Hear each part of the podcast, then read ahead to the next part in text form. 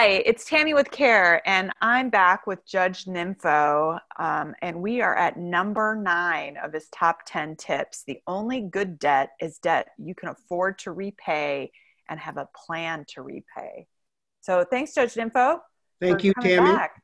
I mean, this has got this has got to be such an important tip because inevitably in life, at some point, you're gonna something you're gonna have something happen, and you might need to go into debt. So how can people um, how can young people think about how to prepare for that okay let's talk about it so in tip number nine we say as you said the only good debt is debt that you can afford to repay and you have a plan to repay the emphasis is clearly on the you you must be the one to determine affordability and whether your repayment plan is realistic. You can't let others tell you what you can afford.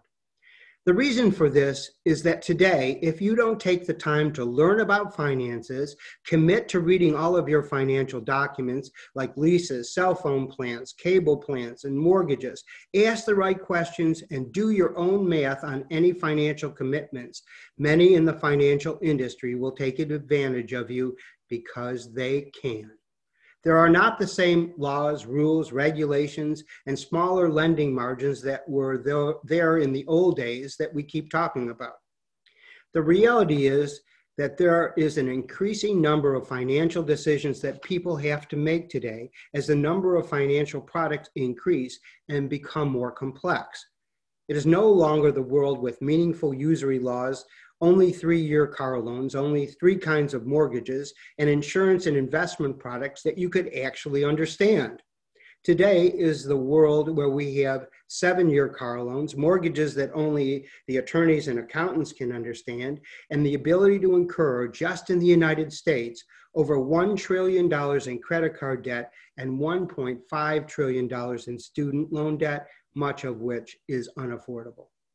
Let me share two stories with you that will hopefully illustrate how you can be taken advantage of in our complex financial world unless you learn about personal finances, ask the right questions, do your own math on affordability, and don't let anyone talk you into thinking that you can afford something when you really can't. When I purchased my first home in the 1970s, there were only three kinds of mortgages. You needed to put 20% down unless you were a veteran like me, but this was a hard and fast requirement. Your principal and interest on your mortgage and your real estate taxes and insurance on your home together could not be more than 25 to 28% of your income, and the bank did all the math for you. They had to protect themselves because of those laws, rules, regulations, and thin profit margins that they operated under. By 2009, we had 28 different residential mortgage products.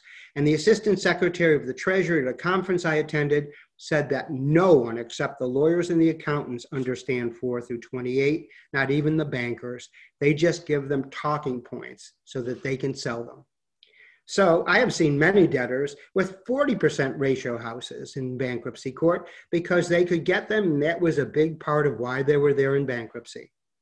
I have also seen many debtors and people I know personally who lost their homes to foreclosure. Shockingly, they were often college graduates with good jobs, including high school teachers, because they didn't do the math, research that 25 to 28% ratio, or ask the right questions. They just took everyone's word for it that they could afford the house and the mortgage. When I talked about this at a local high school one year, the business teacher told this story. We were looking for a new home, he said. So I did all the math on what we could afford and I went to the bank to get pre approved for a mortgage in that amount. The banker said, No problem, but you should know that you could afford something $80,000 more. He said he was shocked and asked them, Why are you telling me that? I know I can't afford that. I've done all the math. They were just upselling him, which happens today because they can. You need to decide now whether, as you go through life, you're going to be that Mendon teacher when it comes to all of your financial transactions, or you may very well be taken advantage of by today's financial industry, like those college graduates that lost their home.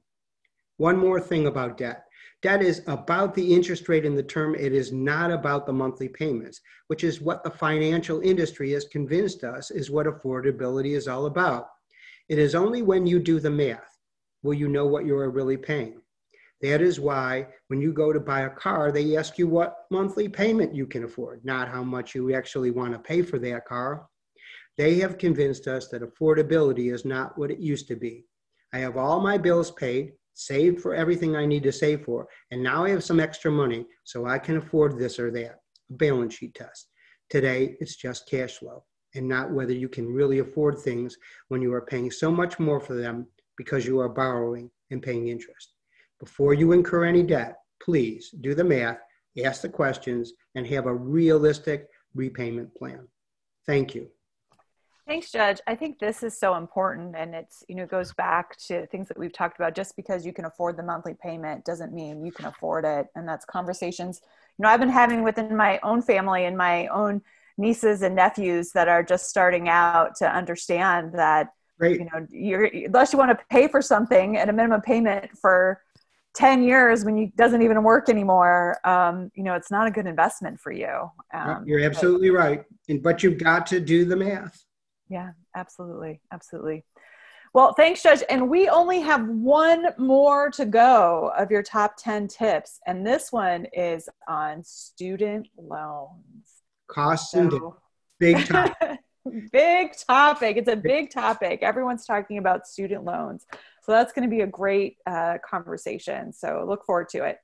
Okay. Thank you so much for everything, Tammy. This has been a great series, I think, and I think that everybody will profit from it. Thanks, Judge.